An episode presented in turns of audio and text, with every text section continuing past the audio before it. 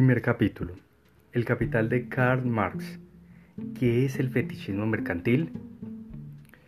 Con un par de capítulos sobre el fetichismo mercantil daremos inicio a una serie sobre El capital de Marx, una de las obras cumbre del marxismo. En el primer capítulo abordaremos el tema desde una perspectiva descriptiva y explicativa, para desarrollar luego en el segundo algunas discusiones teórico-políticas que dicho fragmento ha desatado entre distintos marxistas. Comencemos.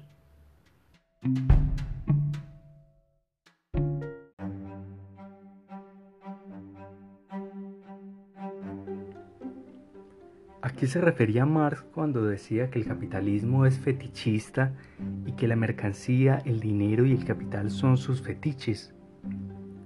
Al enterarse de esta afirmación de Marx, alguien en la actualidad podría pensar que se refería al consumismo compulsivo propio de nuestra sociedad, que suele identificar el placer e inclusive la felicidad con la adquisición y el consumo de nuevas mercancías. Encontramos más placer y gratificación en recibir dinero y en gastarlo en la compra de un nuevo celular que, por ejemplo, en visitar a la abuela o leer poesía.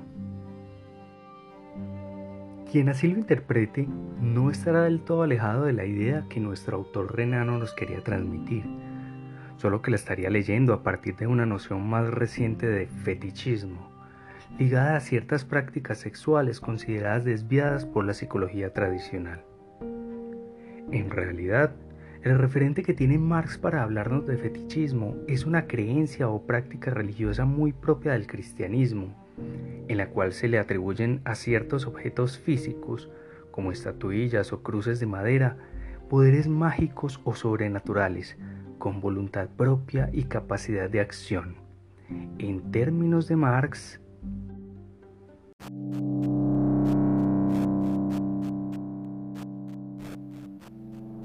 en el mundo religioso, los productos de la mente humana parecen figuras autónomas, dotadas de vida propia en relación unas con otras y con los hombres. Otro tanto ocurre en el mundo de las mercancías con los productos de la mano humana.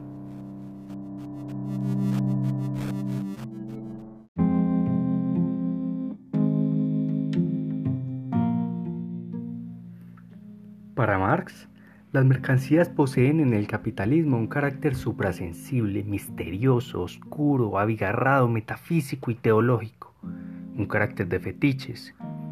Pero esa similitud entre el mundo mercantil y el mundo religioso es más que una analogía en este texto. De hecho, este no puede entenderse separado de la lectura atenta y la posterior crítica que Marx había adelantado dos décadas atrás al trabajo de Ludwig Feuerbach, La esencia del cristianismo, en la que este bávaro, compañero de Marx en el grupo de jóvenes hegelianos de izquierda, había invertido en un sentido materialista y ateo la filosofía de su maestro Hegel, construyendo a partir de ahí la categoría de alienación que sería tan cara a Marx en sus años de juventud.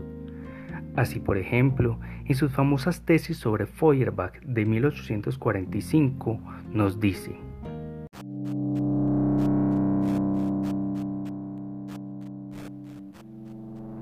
Feuerbach arranca de la autoenajenación religiosa, del desdoblamiento del mundo en un mundo religioso, imaginario y otro real.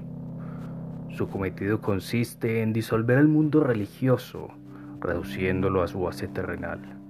No advierte que, después de realizada esta labor, queda por hacer lo principal. En efecto, el que la base terrenal se separe de sí misma y se plasme en las nubes como reino independiente, solo puede explicarse por el propio desgarramiento y la contradicción de esa base terrenal consigo misma. Por tanto, lo primero que hay que hacer es comprender esta en su contradicción y luego revolucionarla prácticamente eliminando la contradicción. Por consiguiente, Después de descubrir verbigracia en la familia terrenal el secreto de la Sagrada Familia, hay que criticar teóricamente y revolucionar prácticamente aquella.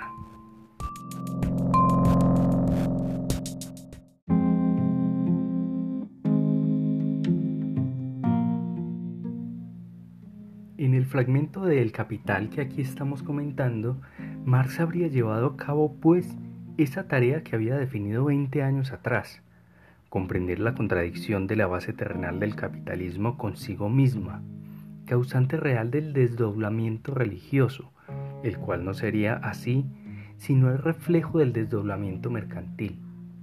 Hablemos un poco de ese desdoblamiento mercantil que para Marx es el que está en la base de la necesidad de inventarnos dioses y santos. Las mercancías, como se sabe, existen en cuanto a valores de uso, es decir, como objetos útiles, como cuerpos materiales que sirven para algo, pero también existen en el capitalismo como valores de cambio, es decir, como productos del trabajo que contienen una cierta cantidad de trabajo humano medida en tiempo de relojes. Hasta aquí no hay ningún misterio. La humanidad produce cosas que son útiles y que al contener trabajo tienen valor. El problema consiste en que en el capitalismo las mercancías se presentan principalmente bajo la forma de valor de cambio, es decir, como precios. Así, no es raro que las personas en esta sociedad lleguen a creer que el precio de una mercancía es su atributo más importante e incluso más natural. Si algo tiene alto precio, se cree que es de buena calidad y que brindará gran cantidad de placer y satisfacción. Si una mercancía baja su precio en determinado día, hay que comprarla por esa razón, sin importar de qué se trate o si estamos en una pandemia. Si un producto es más caro que otro de similar utilidad, se entiende que es mejor que ese otro y así podríamos seguir toda la noche. El precio pareciera decir más acerca de las mercancías que cualquiera otra de sus características.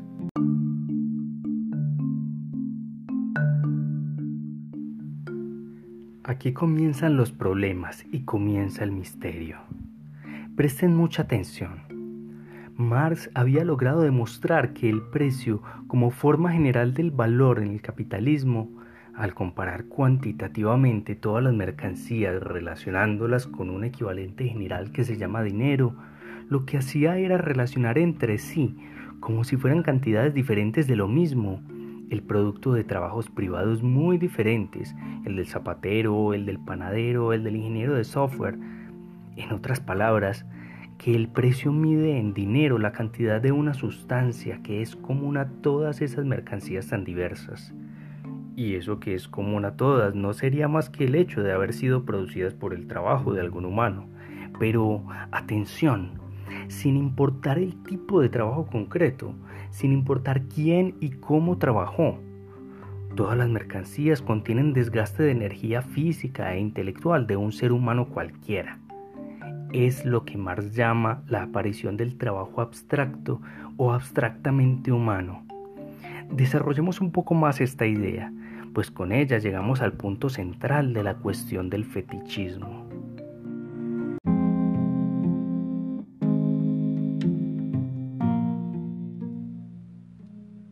Todos y todas creemos tener la sensatez para saber que al intercambiar productos en el mercado, quienes se están relacionando socialmente somos los seres humanos, quienes poseemos esos productos antes de entrar al comercio. Elemental. Pero la cosa se complica cuando el astuto humano se entera de que el precio de su mercancía no lo puede definir simplemente obedeciendo a su avaricia. Si asigna un precio muy alto, simplemente no venderá y a la final tendrá que experimentar el sufrimiento de la derrota, la pérdida económica y dependiendo del caso incluso un fuerte dolor de barriga. ¿Cómo se definen pues los precios? Los economistas vulgares y los burgueses decían y aún dicen que es el mercado, oferta y demanda, el que lo define lo cual realmente es como decir que son las mercancías mismas las que autónomamente al comunicarse unas con otras definen su precio. El portador de mercancías, y de cierto modo todos lo somos, pues nuestra fuerza laboral es una mercancía que vendemos, debe escuchar el mercado, el mundo de las mercancías para saber qué precio asignarse, asignarle a la suya. No puede ser más claro el fetichismo que allí impera. Marx, por supuesto, nos ayuda a despejar esas ilusiones y a resolver el acertijo que ningún economista antes de él había logrado descifrar. La solución del misterio de los precios se encuentra en la cantidad de tiempo de trabajo socialmente necesaria para producir cada mercancía.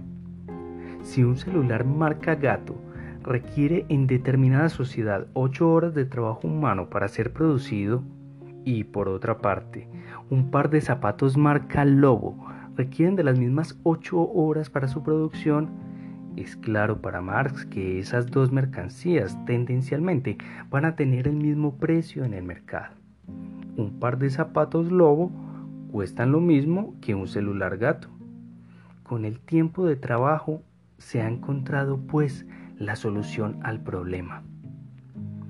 Pero no todos están felices. Resulta que Richard, un zapatero de provincia, ha tardado 16 horas en producir un par de zapatos marca Lobo. Un amigo de Richard, que ha leído un poco a Smith y a Ricardo, le ha dicho que el precio depende del tiempo de trabajo invertido y él, naturalmente y en consecuencia, pretende obtener por su parte zapatos una cantidad de dinero que le alcance para comprar dos celulares para sus dos hijas. ¿Cuál será el desconsuelo de este pobre y honrado hombre cuando desde el mundo de las mercancías ellas le respondan con un eco fantasmal?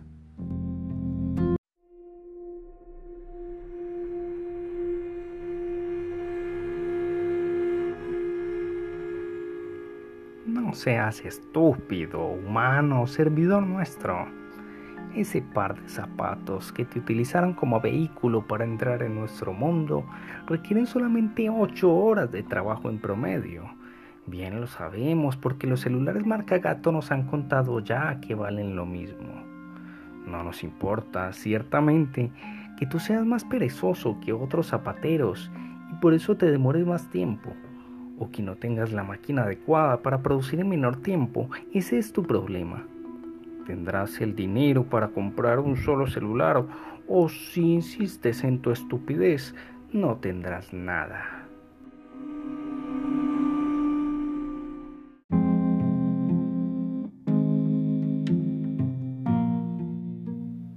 Tienes razón, ciertamente, esta voz del mundo fantástico de las mercancías lo que, según Marx, define el precio de las mercancías es el tiempo de trabajo socialmente necesario para producirlas, es decir, el trabajo abstracto, y su medida en tiempo el que define la sustancia y la magnitud del valor que se expresa en el precio.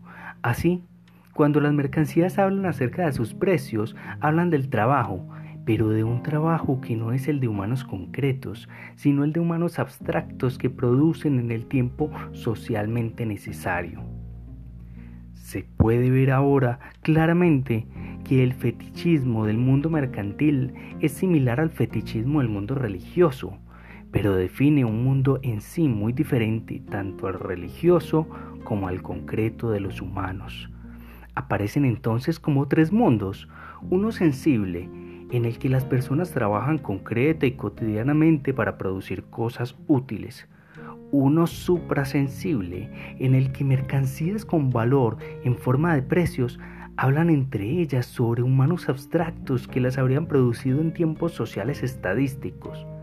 Y finalmente, un mundo fantasioso en el que santos, mártires, espíritus y dioses que nuestra imaginación ha creado dicen habernos creado a nosotros. La relación entre el mundo primario de personas concretas y el mundo secundario de fetiches mercantiles, Marx la describe mediante la noción de reflejo. Escuchemos nuevamente al viejo.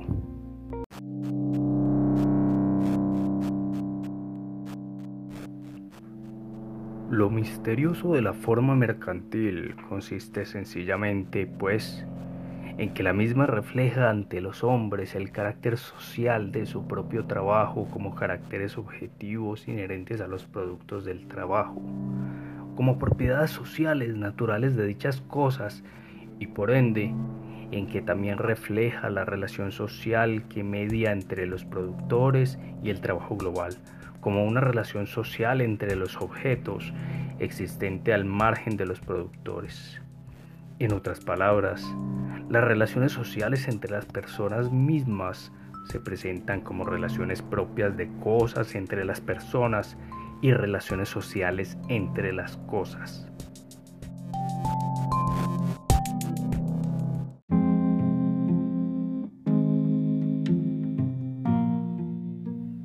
Nos encontramos ya plenamente en el terreno del fetichismo. Ese reflejo del mundo humano en mundo mercantil es el que puede explicar en conclusión que las mercancías, el dinero y el capital, la santísima trinidad del capitalismo, tres formas, un solo Dios verdadero, importen de hecho mucho más que las personas y particularmente mucho más que los trabajadores. Es así como en nuestra sociedad la necesidad ficticia y artificial de comprar, vender y ganar se ha convertido en el eje rector de nuestras vidas. Ahora bien, la relación entre ese mundo primario, desgarrado y separado de sí mismo, con el mundo terciario de la religión, Marx nuevamente la establece a partir de la noción de reflejo, pero un reflejo que se puede desvanecer cuando se desvanezca el otro reflejo de las mercancías. Escuchémoslo una última vez.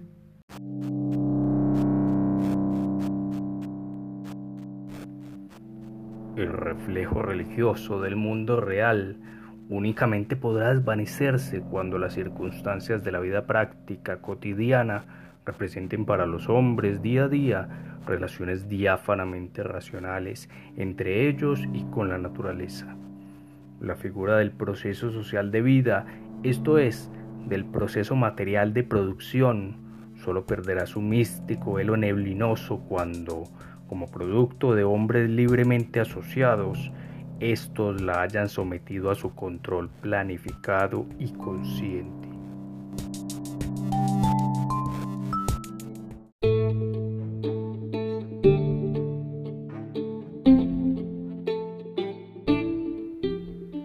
Con esto llegamos al final de esta reflexión en torno al fetichismo del mundo mercantil. Para Marx, ese mundo misterioso sería un reflejo del mundo social material, el cual, mientras conserve ese reflejo como un desgarramiento y una contradicción sin resolver, seguirá teniendo necesidad de producir otros reflejos, esos mundos ilusorios que son las religiones.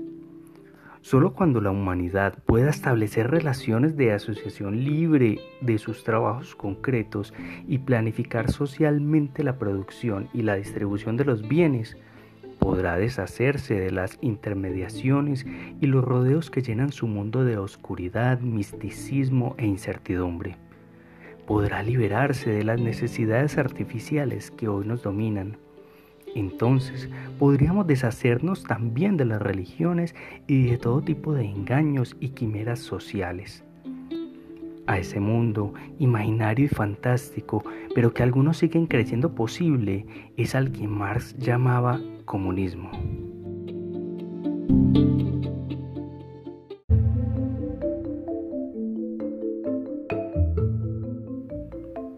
¿Te gustó este capítulo? Esperamos que nos sigas acompañando en este podcast, Marxismo Virus. En un segundo capítulo abordaremos algunas discusiones teórico-políticas marxistas sobre este asunto, bastante polémico, del fetichismo en Marx. Nos escucharemos en el futuro.